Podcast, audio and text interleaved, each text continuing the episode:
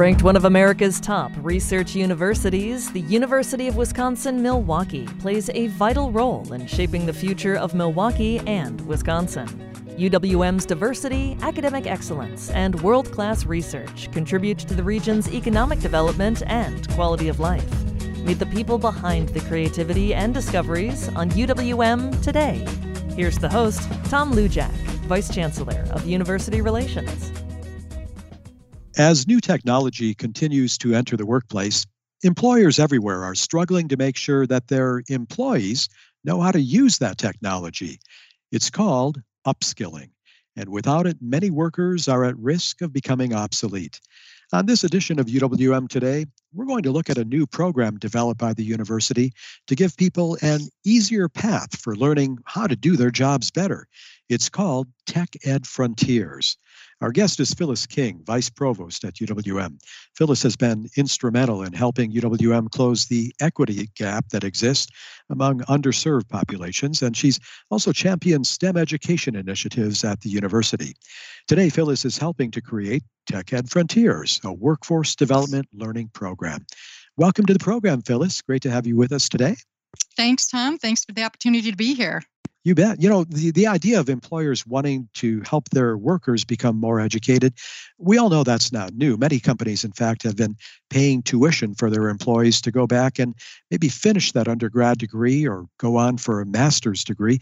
So, what's different with Tech Ed Frontiers? How does that initiative look different from other educational programs? Yeah, well, we're really excited to launch uh, this innovation in education. And what Tech Ed Frontiers does is it's an online upskilling um, pathways that advance people in high demand jobs. So it's incremental learning, it's affordable, uh, it's sort of a chunkable uh, type of learning, and it's labor market informed. So we know what the high demand jobs are out there, and it really aims to close those skills gaps and, and really help employers and, and help employees um, get employed and stay employed.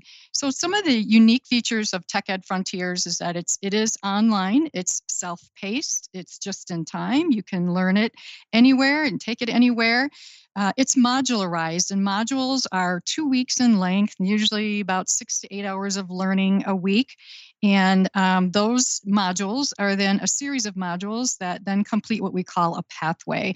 And that pathway gives uh, the knowledge, skills, and abilities, sometimes what we call competencies, uh, to make visible to employers and to employees. So I think their unique features are they're in high demand skills, they're validated uh, by market research and by an industry advisory council that's made up of representatives from our business community in the Milwaukee area and really do encompass a lot of multiple industries or, or businesses. Um, it what is a great feature about it is it uh, does ensure success and that we have success coaches so we have an individual that can reach out to the learners and help them to apply their learning in the workplace and really solidify that comprehension of content. Again, it's uh, industry validated. So we co create with industry, which is unique. So we sit down, we talk to the employer, and we say, What is the problem you're trying to solve?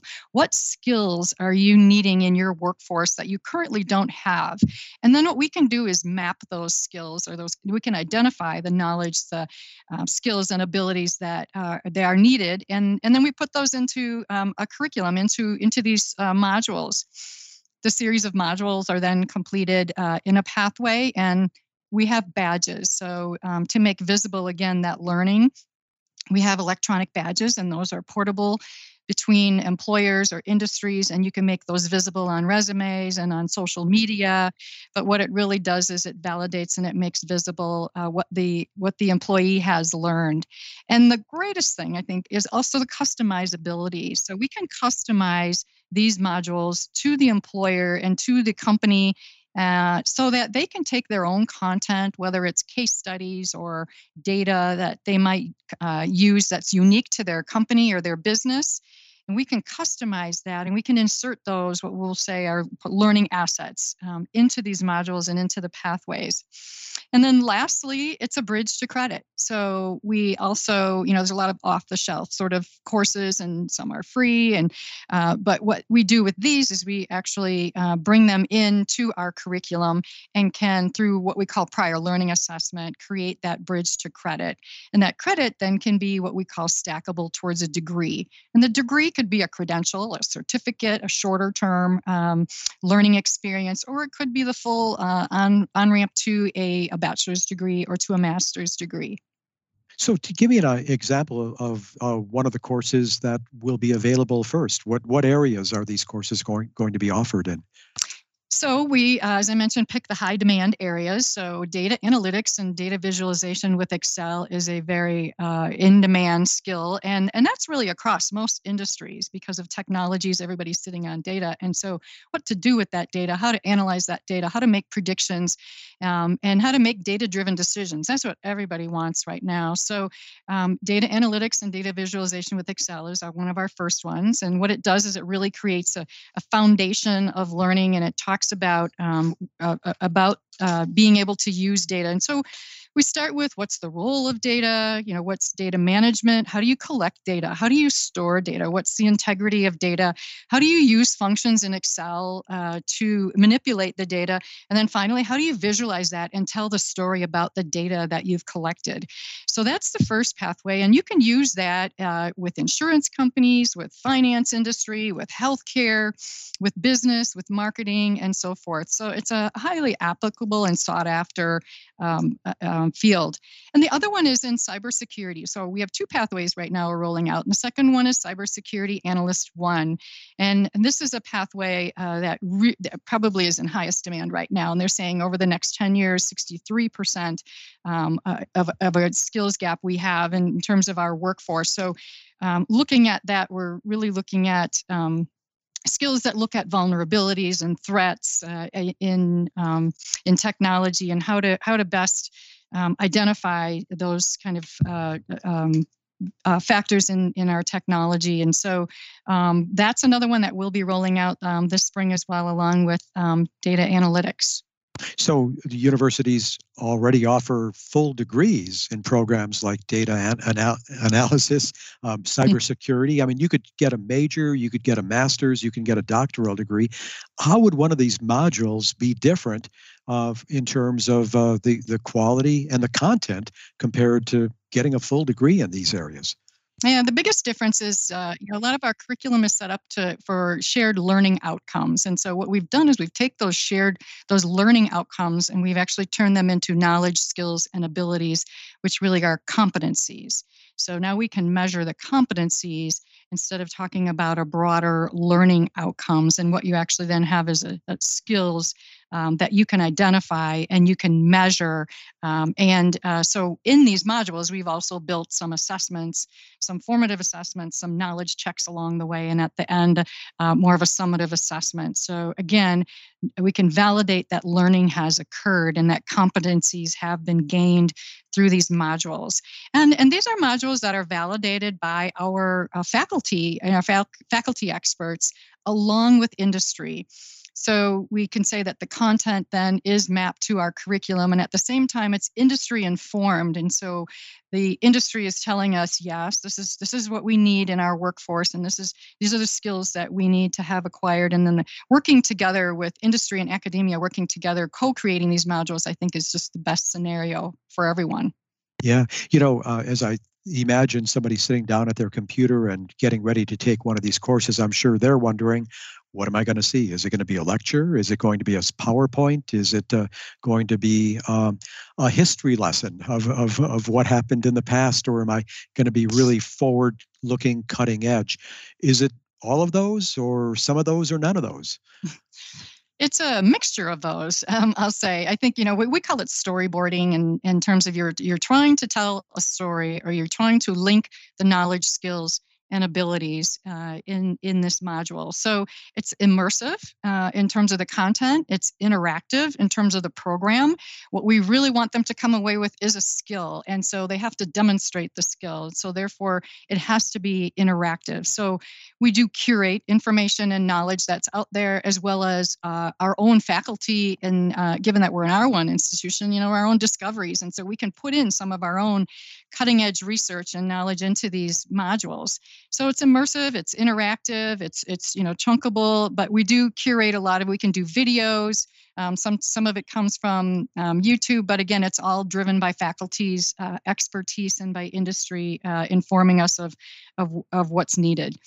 I'm really curious what role the employers are playing in this, because as I understand it right now, the the the, the uh, organization or the party that is is uh, arranging to make this course available to uh, an individual is really the employer at this point, right? It's not you or I can't just sign up and say, "Yeah, I want to become a cybersecurity expert. I think I'll take this class."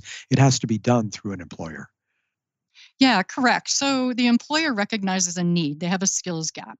And if they do uh, strategic planning, sometimes what they'll say is, you know, in a couple years, we're going to need more cybersecurity specialists or cybersecurity analysts.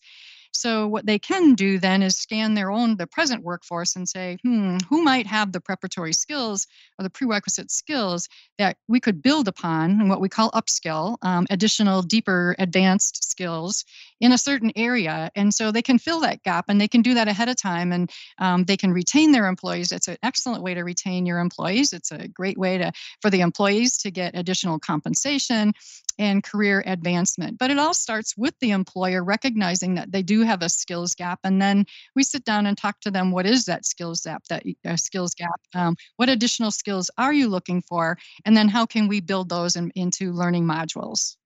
Any sense um, how the individuals who are taking these courses uh, respond to it? Have you had a chance to to to roll this out yet, or, or are you just on the brink of launching Tech Ed Frontiers?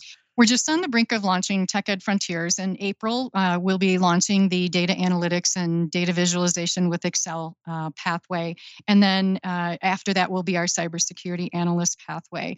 Um, but what we have seen, you know, in the past, or at least I will say, with one of the effects of the pandemic has been the gr- much greater acceptance of modules of incremental learning, short-term learning, um, and all of that. So, you know, we, we, we there's been some polls out there where companies are just really stepping up their upskilling after this virus outbreak. And employees are, are really interested in this type because they can't step out of the workplace and take two, four years or take that long period of time um, to learn and then get back into work. They need to work. So, what we're really doing is creating this um, and encouraging this ecosystem of working and learning, working and learning. It used to be we learn and then we get a job, but this way it's a continuous learning process. As you know, with technology now being introduced to virtually every field, that employees really uh, need to continue to learn. So there's that term out there, continuous learning or lifelong learning is is he really here to stay. And I think Tech Ed uh, Frontiers has a great opportunity in this space. I'm really interested in uh, knowing um, what employers um, uh, have uh, have done in terms of uh, accepting this? Did, is it is it a tough sell? I guess that's the question uh, to convince employers that they need this, or did they come to UWM and say, "Hey, we have a problem, and um, and we need you to help us solve it"? Yeah, it's both. But I will say that, uh, especially with HR, there's a lot of uh, interest now from HR leaders, um, and they really do, I think, believe that there is a need for continuous lifelong learning um, and that there will be a demand for higher levels of education and more credentials and so the majority of them now i think believe in the future most advanced degrees are going to be completed online. And it's a it's a uh, it's a convenient way uh, for their workforce to to continue to learn and be upskilled they do say that online credentials are now mainstream and that they they truly believe that and i think the majority of hr leaders also believe that the credentials earned online are generally equal quality to those that are completed in person. And I think uh, you know years ago we didn't necessarily understand that, or I think or they weren't necessarily perceived that way. But I do believe now with the pandemic and how we've all you know been able to pivot to online and do it well, um, I think that the HR uh, folks and, and companies are, are saying this is convenient, this is an efficient way to continue for to have our employees learn and be upskilled and um, and and really continue to grow. You know, I suspect that a lot of the employees who will be taking these courses have been informed by the experiences during COVID of watching their kids take an online course, right? Might have been pretty scary and and and and uh, a little uh, off off-putting to to think of yourself sitting in front of a screen. But I suppose if if your eight-year-old or 18-year-old is doing it, uh, it becomes um, less of a um, of a barrier to imagine yourself sitting down and continuing to learn as as a middle-aged adult Sure, you know, and I it, they're, they're talking a lot about this. You know, what has the the pandemic done to us in terms of technology and learning, and it and it really has done a lot. But I think, you know, I think UWM has always recognized that there's a need for a more nimble sort of dynamic link between the university programs and these emerging needs of industry well before the pandemic. You know, we've listened to our employers, and you know, we live in such a rich environment of uh, of, of industry partners, and um, you know, we heard that there there's a there's a need for shorter term credentials. There's a need for skills acquisition and and and this competency based education, this different form of education that really creates this work and learn sort of ecosystem. But no doubt about it, you know, um, there this you know uh, what economists and researchers are forecasting is that you know in the future this whole remaking of the of the workplace or, or workforce and placing more emphasis on employees with digital skills and technical or technology skills really happened in a few short weeks because of this pandemic. So, you know, as industries transform and really try and survive, they're looking at agility, right? So, agi- an agile workforce and that can quickly learn and continually learn and they want to give them the skills that they need so uh, because of this ever-changing environment. So i think the digital innovation is here to stay we need to accept it and we need to grow along with it and we need to manage it and we need to um, work together with industry uh, partners to do our uh, to educate Absolutely. You're listening to UWM today here on WUWM. Good to have you with us this week. I'm Tom Luljak, and joining us in our virtual studios are Phyllis King. Phyllis is Vice Provost at UWM and is one of the people who helped develop a, a new uh, online learning program the university is beginning to offer this spring called Tech Ed Frontiers.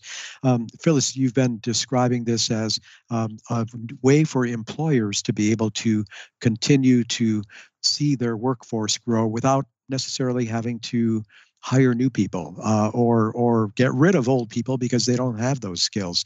In a way, this is is really a wonderful uh, method of being able to extend the longevity of employees who otherwise might have seen themselves uh, be eclipsed by newer graduates, people who are coming out of school with a different set of skills than perhaps what they had 20 years ago. Could you talk a little more about the, these badges that uh, that are awarded? Is that someday going to be the equivalent of of an undergraduate degree or a master's degree? Are you gonna are you gonna have um, I, I, keep thinking of a Boy Scout or a Girl Scout with with mm-hmm. with that with that wonderful uh, sash full of badges. Is it is, is is that the equivalent of what we're talking about electronically?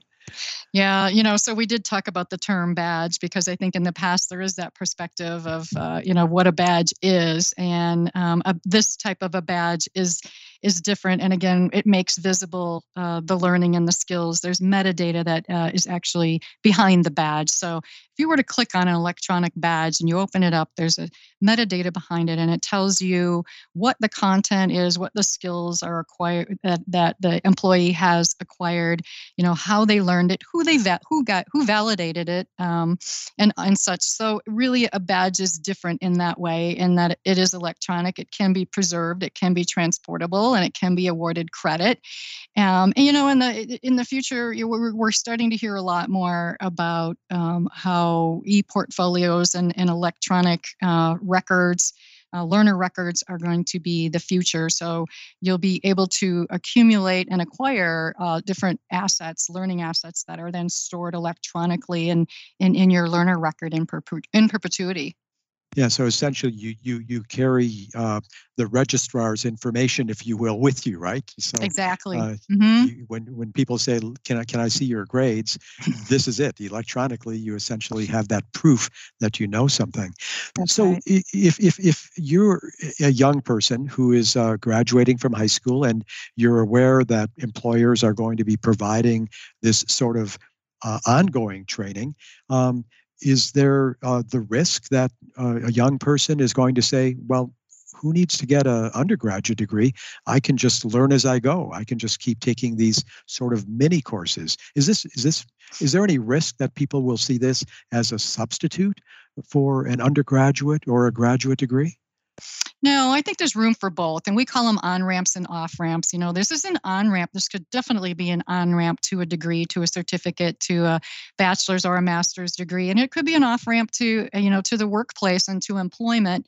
Um, and you could be doing both. But no, there's many, uh, and it depends on the discipline or the field, certainly, that you're in as well, in terms of uh, needing a degree, a bachelor's or master's degree, but certainly doesn't replace that. But I think what upskilling can do is supplement, complement, and add to um, degrees and add a great deal of value to that. So it really, I think, is somewhat dependent upon the field and the um, uh, and the discipline that you're in.